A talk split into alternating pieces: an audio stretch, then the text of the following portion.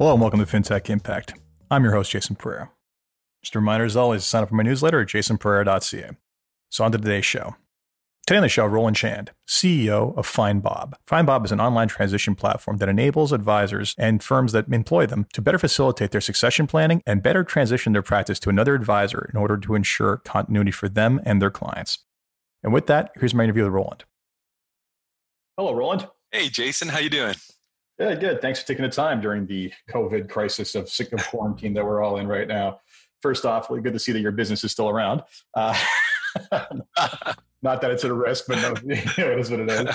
So, uh, Roland Chand of FindBob. Tell us about FindBob. Yeah, FindBob, We're the transition management company for the insurance and financial services industry. We help uh, large insurance and financial services enterprises encourage better transition behavior in their distribution networks. That was a very technical way of helping say that you help people sell their practices to other people. yeah, yeah. Well, you know what? I think that's uh, is funny, you know, and I'm sure we'll explore this a little bit later on. That's certainly what we're known for, and when mm-hmm. we came to market back in 2014, it was sort of this M&A marketplace, yeah. and uh, where we evolved and what our discovery was is that there's so many aspects of the transition journey that need to be supported. And so where that's still kind of what we lead with, it's it's almost like a Trojan horse nowadays. We go in with M&A on the mind and then we help with a whole whack of issues with respect to transition. So let's talk about that experience. So yeah. you start, you know, an advisor gets set up on your platform. Let's talk about how that is direct through a um, through an RIA, through a broker dealer, through an MGA, whatever it is. How does that work? Yeah. So before we even approach advisors or the agents in any of those enterprises that you mentioned, the first thing that we'll actually do is we'll work with the enterprise to help them predict which are the advisors or agents that are at the highest risk of loss and who has the biggest impact of loss within their within their network. And then we'll start inviting some of those high risk, high impact agents or advisors to that marketplace. And we'll start by asking them a series of questions very similar to how we engage our consumers. What are mm-hmm. you interested in? Is it buying, selling, merging continuity, finding or becoming a successor? And as they onboard onto the platform, um, not only will we ask them questions about their business, so you know compensation mix, product mix, all the things that you would expect, but we also start asking them some interpersonal and psychological questions. And then for those that are interested in M&A, we, we certainly have a marketplace to help them discover opportunities in network within that broker dealer, within that carrier or large distributor. But perhaps most importantly, I think where we've come a long way is we also provide a whack of practice management education. So you and I were talking offline about, you know, valuation. So we provide valuation tools to help agents and advisors discover or better understand what the value of their block is. And in addition to some of those practice management sort of uh, flourishes, we also provide M&A tools to help them get past the sort of NDA stage and accelerate right into the deal making stage with advisors on the opposite side of the market. Okay, so let's talk about those tools at the earliest yeah. stage, right? So, what are you providing them? They get signed up. What is it that they're that they're seeing on their platform, and and how is this enhancing their business? Okay, so this problem of lack of continuity and succession, it became. Do we have any stats on that? I mean, I've I've heard them in the past. Yeah. So, like, how many advisors out there or sure. advisor practices out there actually have a succession plan formally in place? Yeah, so 83% of agents and advisors don't have a written actionable transition plan. I believe that's a, a Cerulli number. And 90% don't even have what we call a business continuity plan. So that's that what if plan. What happens in the event of death, disability, retirement, or loss of life? So, as an advisor who's got all those and is, is still on the younger end of the spectrum, that kind of makes me happy uh, yeah. opportunity for me to buy, but but continue. yeah, right. And I think you you certainly uh, are are an outlier. And Jason, you're someone who I'm I, am i am sure looked at it as a growth or marketing opportunity, you know, which is something that we try to encourage. But yeah, so let's say you're you're someone who um, onboards onto the platform, doesn't have a business continuity plan, the first thing that we'll try to do to, to help stimulate some activity is provide some education on hey, why don't you take this business continuity goal? We'll educate you on different aspects of business continuity, come with some actionable steps, and then we'll help you not only put together a business continuity plan, we'll help you file an actual agreement either with your dealer or with your MGA. And then not only that, but we'll, we'll help you implement the plan by giving you a safe and secure way to have key relationships in your personal life activate or unlock the plan if upon any of those triggering events. But that's a very specific business hmm. continuity use case. But then, you know, there's so many aspects to that journey that also require additional education, like valuation that we were talking mm-hmm. about earlier. So for those individuals that are trying to understand what are the different approaches to valuation, what is the current value of my book of business, then we provide a series of valuation reports. We will provide them a discounted cash flow or income based approach, several market based approaches. Um, mm-hmm. including rule, um, you know, multiples of revenue or multiple of cash flow, and we're not trying to replace um, the role of a chart business evaluator or or an accountant. But what we're really trying to do is help prepare advisors for when they're ready to put either a business continuity plan in place or maybe they're pursuing a transaction to better understand the nuances of valuation so they can better either justify the value of their block or help qualify uh, the price of a block that they're interested in acquiring. Okay. So let's take a step back before we go to some of those pieces. One of the things I didn't sure. ask you because we got caught up, got caught up with something else. Tell me the origin of this company. What led yeah. you to start Find Bob? Yeah, so my initial career wasn't in uh, financial services, and my father approached me after experiencing a, a bit of a health calamity in his life about transitioning his business over to myself. Um, and so he ran a, a mid-sized insurance and investment shop in the GTA, over 100 million in in-force premium, 120 active advisors. We have over 60,000 clients. And during the course of operating that practice, I really fell in love with the business, became a chartered life underwriter, served on a number of uh, industry boards. But then what happened unexpectedly was that one of our top producers, someone who had been with us for about 15 years prior to my arrival on the scene, died unexpectedly uh, without a continuity plan, without a succession plan. He was like the dentist with bad teeth, right? Mm-hmm. And yeah, yeah, the shoemaker's son. Yeah. And so that had a, a bit of a impact on, on myself uh, professionally and personally. It took me a year mm. to have any of the value transitioned over to his wife and their girls. And by the time that happened, especially on the wealth side, 50% of the asset had eroded. And it was either because clients discovered he didn't have a plan or other agents and advisors, many who worked for me, several who attended his funeral, started poaching clients from beneath him. So clearly a cascading effect, right? Eroded the value of his life's work, left his family in the lurch. I lost some assets to attrition. The manufacturer of the product lost some assets to attrition. But perhaps most importantly, ignored his obligation to the consumer. And so I had a duty of care, as did he.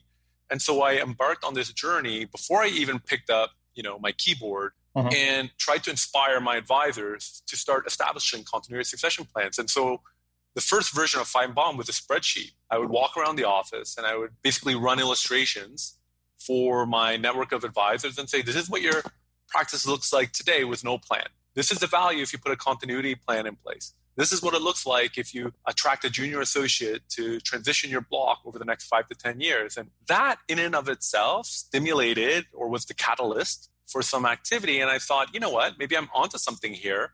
And so I put my hat on back in, my software hat back on, I should say, back at the end of 2014. And I started developing what was that initial version we were talking about at the outset, which was this marketplace, right? And so I thought I had the, the cure for all the industry woes. Fast forward almost six years later, we're still trying to figure that out, but we've made a lot of progress along the way. It's interesting. It's uh, you, you hit, hit, a bunch of triggers and stories I've seen before, but I mean, one of the things I always I talk to other advisors. Every, every advisor likes to talk about their business, yet how many of them actually treat it like a business and act like business owners? And that is right. very, yeah. very minor few. Yet, meanwhile, a lot of these guys are being coached to go out and go after business owners as clients and offer ancillary service like continuity planning and everything else for their clients but ask them to look in the mirror if they've done it for themselves. And the, again, now we're in the stats of the vast majority of where only a rounding error has actually done it. The loss of clients thing is, is interesting. Do you have any statistics around that out of curiosity as to how that works in the average book? No, well, I certainly don't have statistics on what the average book will look like if in the event they don't have a continuity i would mm-hmm. probably say that you know if 90% don't have business continuity plan it really depends on sometimes especially even in the insurance world the nature of the vested contracts that you have where yeah. is that revenue going to go to in the future but what i will say though is just like our clients who don't have wills will die intestate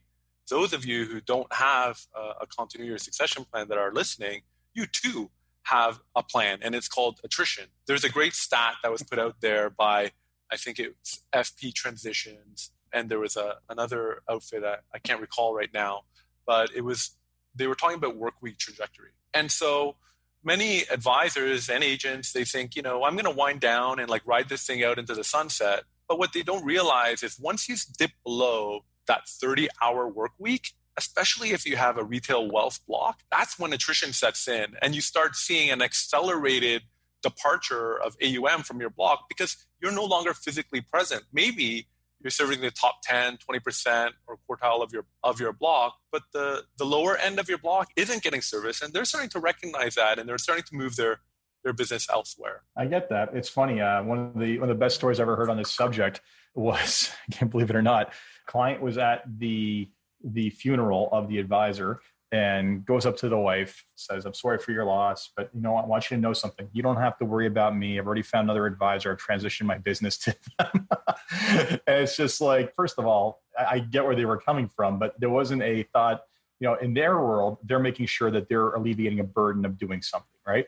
In our world, it's like, wow, there goes three times your annual revenue that is no longer going to the estate so yeah, yeah it's uh, it can it can be pretty devastating, especially because yeah. doing nothing is you're right. Attrition is the plan, and that's that's not a plan. That's, that's no, how, that's how you lose yeah. And I love your comment too, Jason. And it's something that we certainly want to be sensitive because um, we have so much respect for the work that you know advisors and agents do in our industry and in society. But to your point, the vast majority don't have or were never taught to build enduring businesses for lack of better expression, we're really just glorified sales folks who mm-hmm. are really fantastic relationship people.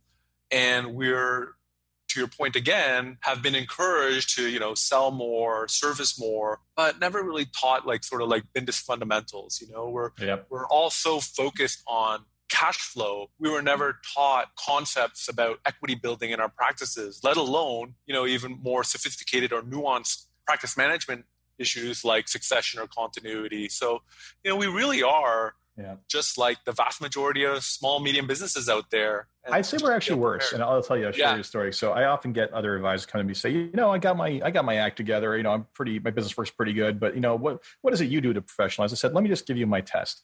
How often do you look at your financials? To which I usually get silence for a second where they, they basically shamefully admit, well, my, my account hands them to me when I do my taxes.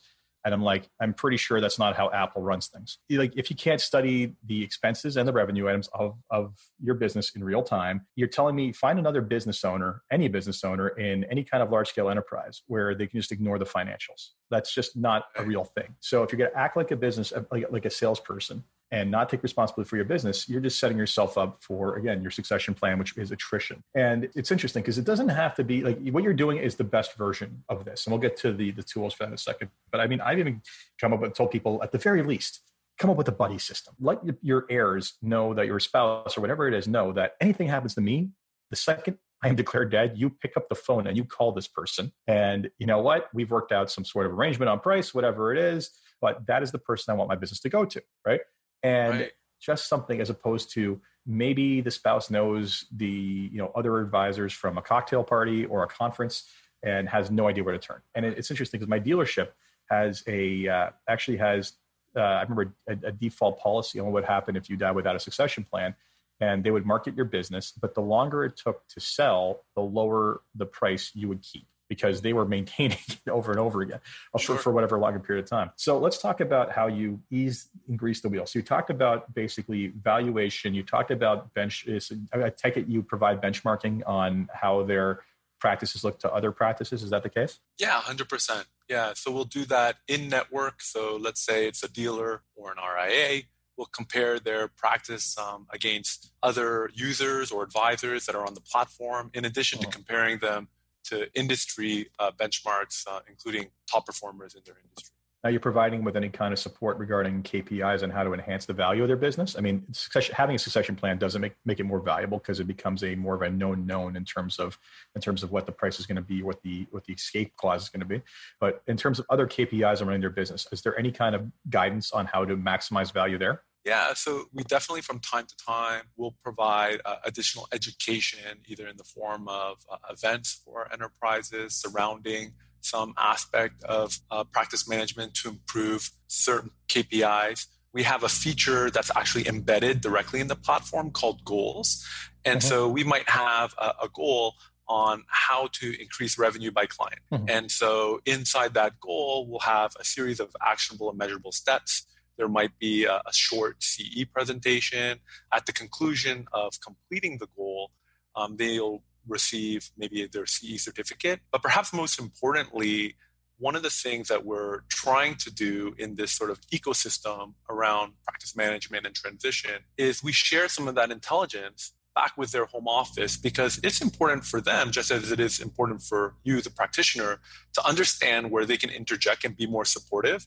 Mm-hmm. So, in many ways, we're providing talent intelligence. Mm-hmm. on you and what's important to you in real time not so not that it's just on a shelf but we're trying to deliver it based on your kpi so for instance your revenue per client happens to be in the lower quartile compared to your peers we'll suggest that goal you take that goal, watch the CE, get the CE certificate. But in addition to that, now the home office can provide maybe some ancillary support when they're doing their talent review and looking for different ways to support you out in the field.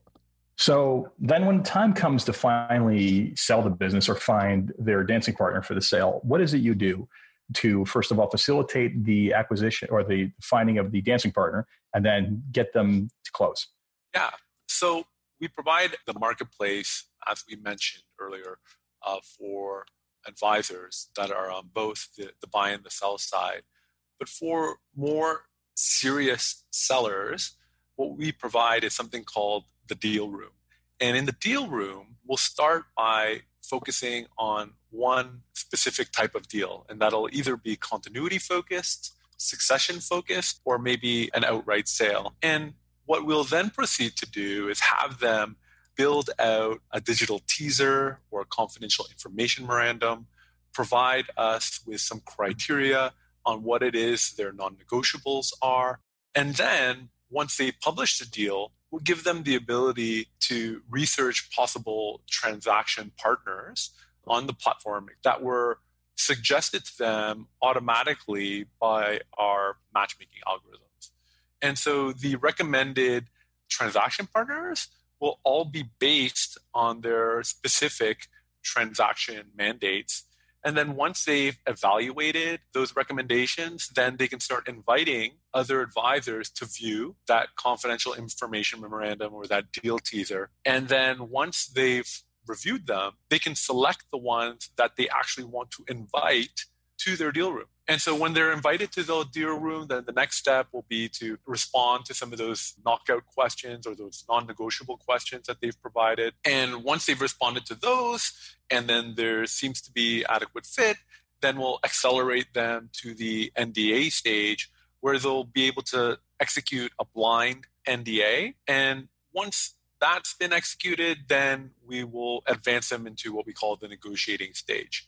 And in the negotiating stage, effectively what we'll do from that point on is we'll provide them with deal support specific to the type of deal room that they they build. So if they're interested in some sort of M&A transaction, then we'll help provide them with support, maybe direct them to valuation experts. We might provide them uh, sample legal documents like asset purchase agreements, share purchase agreements, and even earlier, we might provide them uh, letters of intent, for example, and then provide really helpful suggestions all along the way. And then we'll open up the negotiating tools like our virtual data room. So they basically have a centralized place to deal with all these prospective buyers And for the more serious buyers, once they've advanced to that negotiating stage safely and securely, then we'll give them sort of supplementary support as well. And then all along the way, what we try to do is provide white glove service. So we have a mm-hmm. dedicated customer success team. Again, we're not business brokers, we're not being compensated on the sale of a practice or on the acquisition of a practice. Our go to market strategy is to partner with the enterprise who are paying us and are effectively subsidizing all of the support for agents and advisors. So I only mention that because generally speaking, our success team is really meant to be complementary to the incumbent to help support these very nuanced transition goals that uh, the advisors have. That's kind yeah, of I mean, in a nutshell. Sorry. Yeah. Okay. So a couple of things come to mind. First of all, I'm a little bit yeah. disappointed. There's no swipe left, swipe right functionality to your platform. Uh. well, we we do have that. So you know, I we can swipe left. All right. Uh, we do. So it's funny you mentioned that because the the deal room tools that I'm referring to are are really encapsulated in what we call our closed marketplace functionality. Mm-hmm. But we have open marketplace functionality. So let's say Jason's interested in, you know, you're a sophisticated buyer, let's say, or you're a sophisticated seller for that matter, even though there's fewer of those. And you're not interested in using all of the, the tools that we provide to help kind of streamline the process. You effectively maybe have your own team maybe you're dealing with a business broker maybe you have your own accountant legal professional you, you know what you're doing effectively. And so from that perspective we do provide sort of that direct sort of uh, one-on-one networking capability that is effectively a swipe left swipe right just got to build that actual swipe in there. Uh, uh, so yeah, you're, exactly. more, you're, you're, more eHarmony than you are Tinder. So that said, uh, good. So I mean, frankly, and it makes a lot of sense that at large scale enterprises are basically looking to put you out to their advisors because it's not just a continuity issue to the individual advisor and their family. It's a massive continuity issue to the um, to the dealerships and custodians and RAs that are basically making revenue off those advisors. So uh, yeah, it's it's a big gap you're bang on there. Like for from a couple of perspectives that we came came at the market in this way. I think last year JD Power came out with a study, and it was nearly three percent of advisors are going to be retiring each year for the next 10 years. And some of those firms are actually risking nearly half a billion, not in AUM, in revenue each year. Man. Annually. Revenue each year. Each year. Wow right? That's a half half a billion dollars, and and so and that's um, for those firms that have you know north of five thousand and advisors respectively. But they really have a stake in this issue, and the other reason why we approach the issue, the market in this way is that we understand that no one's going to fix this for themselves. Nope. I can't remember what's that. I don't know if you listen to talk radio, but there's that one diet company that they're always saying, you know, if you could do this for yourself, you would have done it already. Well, it's the same thing for agents and advisors, right? And so it's going to take a collaborative approach, whether it be industry, whether it be the enterprise, the advisor, technology partners like myself, people in, in the media. We all have to kind of work together to drive forward change to affect this, this really massive problem that ultimately is a fair treatment of consumer issue. So yeah, they definitely have a stake in the in the problem, and um, we're glad to see that many more are starting to take notice, the progressive ones, anyways. Well, I mean, the ones who are actually fearful for their lives. Yeah. yeah, right. So before we wrap up, there's three questions I asked everybody, uh, just kind of get you thinking and, and get your views.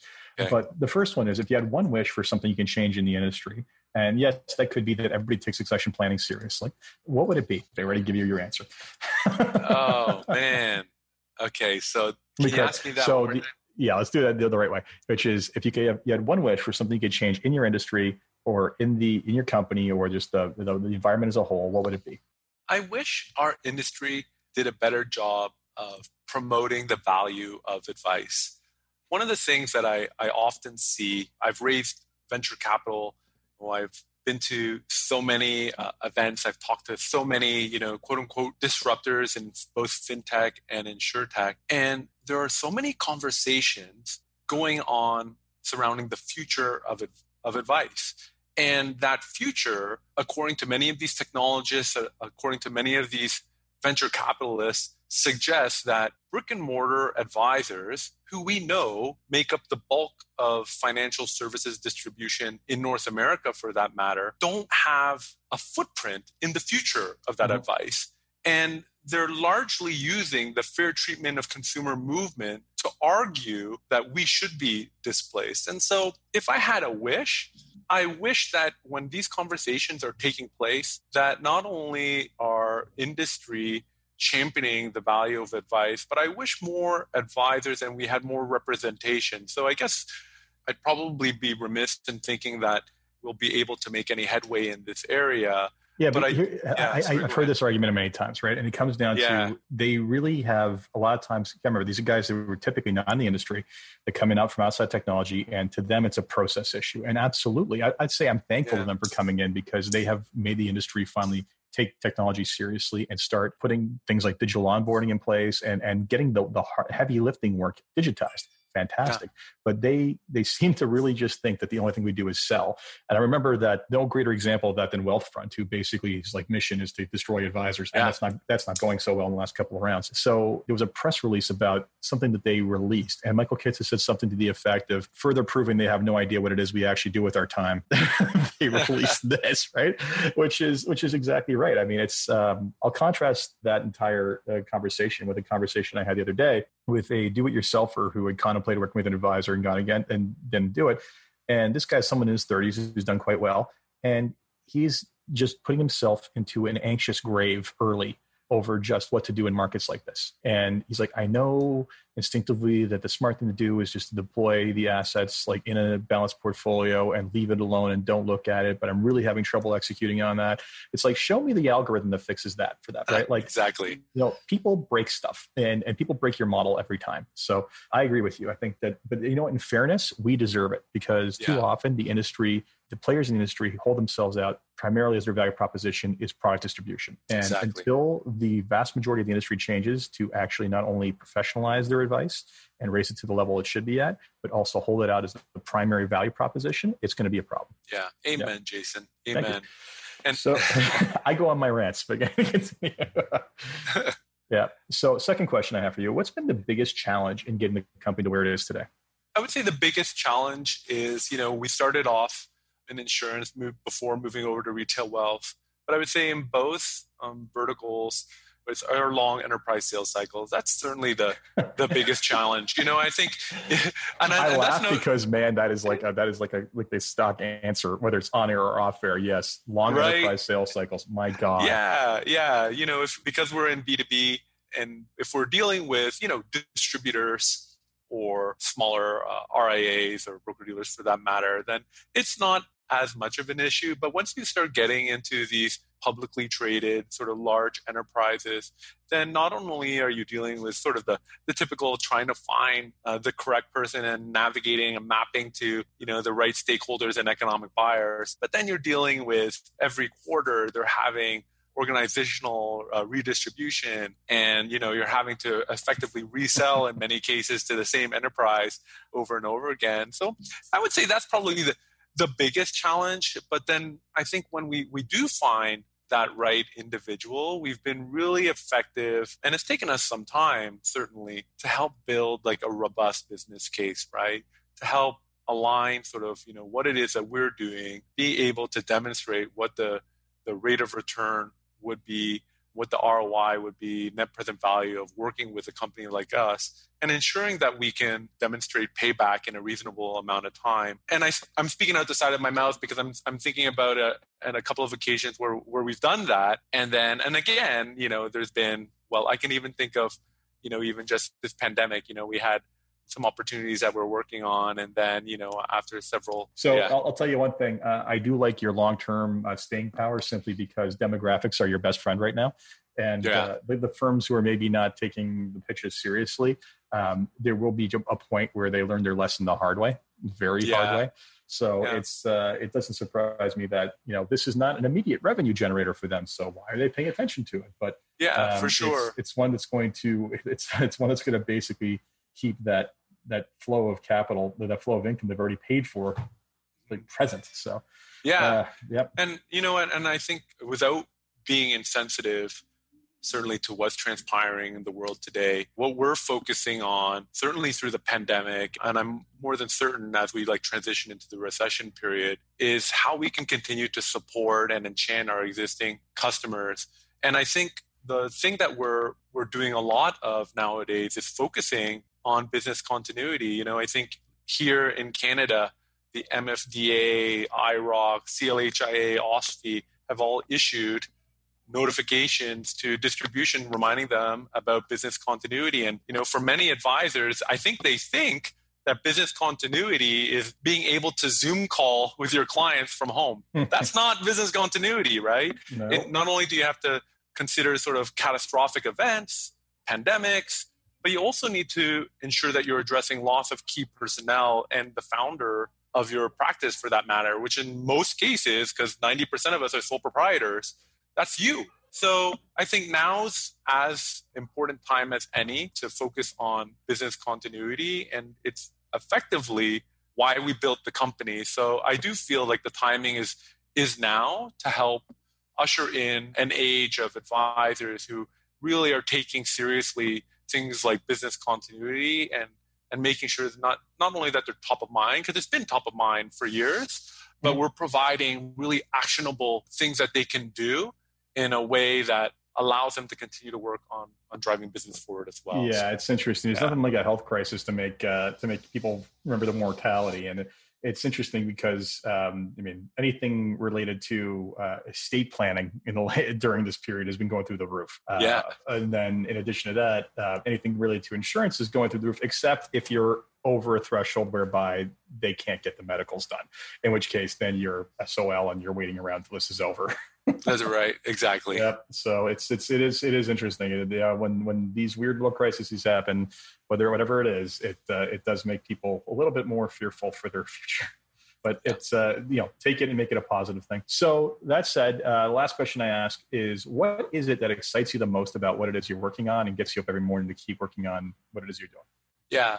So you know, I think I've always been excited about our mission. We really want to ignite this transition behavior, not just in Canada. We're already um, expanding into the US market, but we believe that this is a really an international problem. Uh, it, it's a fair mm-hmm. treatment to consumer problem. And that gets me up every day. But what's been getting me up every day more recently, not only am I do I need to ensure that I'm still continuing to lead my team, continuing to support our customers, but it really is this whole issue of business continuity. I again, I, I want to be super sensitive to kind of what's going on in our world today. But this, I think, this health crisis certainly will be the catalyst for many advisors. You know, not only that, but I think we were talking off off air about the number of advisors that are approaching us to help support them with an exit to their business you know so i think for many of these practitioners who have been on the fence with respect to continuity, succession, or selling, this is really the time where we're going to see maybe a, a mad rush to help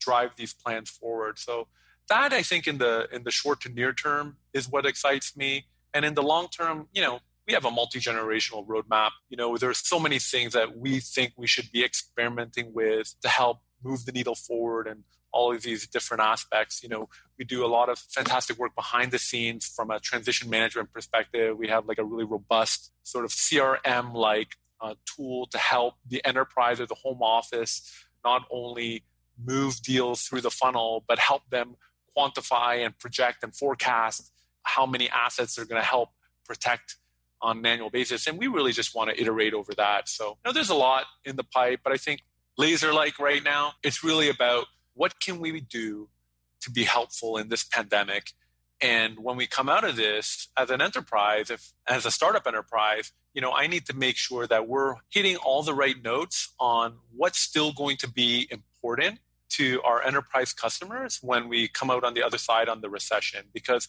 you know what was largely important to some of our customers and prospects prior to the pandemic is going to greatly change on the other side of this so. great well, Roland, thank you very much for taking the time. I'm sure yeah. that we'll enjoy this. Now you're going to air a little bit after. Well, you're going to be airing in June, so God willing, we're outdoors by then. Uh, but uh, for those of you who, uh, for, but if we're not, it'll definitely be uh, more of a session. So thank you yet again. Hey, Jason, thanks so much for your time. Appreciate it. Love the podcast.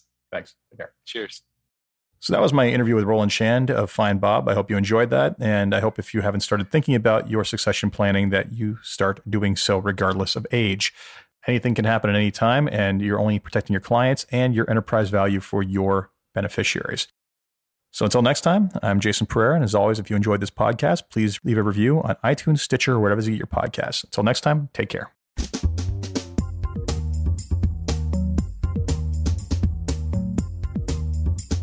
This podcast was brought to you by Woodgate Financial, an award winning financial planning firm catering to high net worth individuals and their families. To learn more, go to woodgate.com. You can subscribe to this podcast on iTunes, Stitcher, and Google Play, or find more episodes at fintechimpact.co.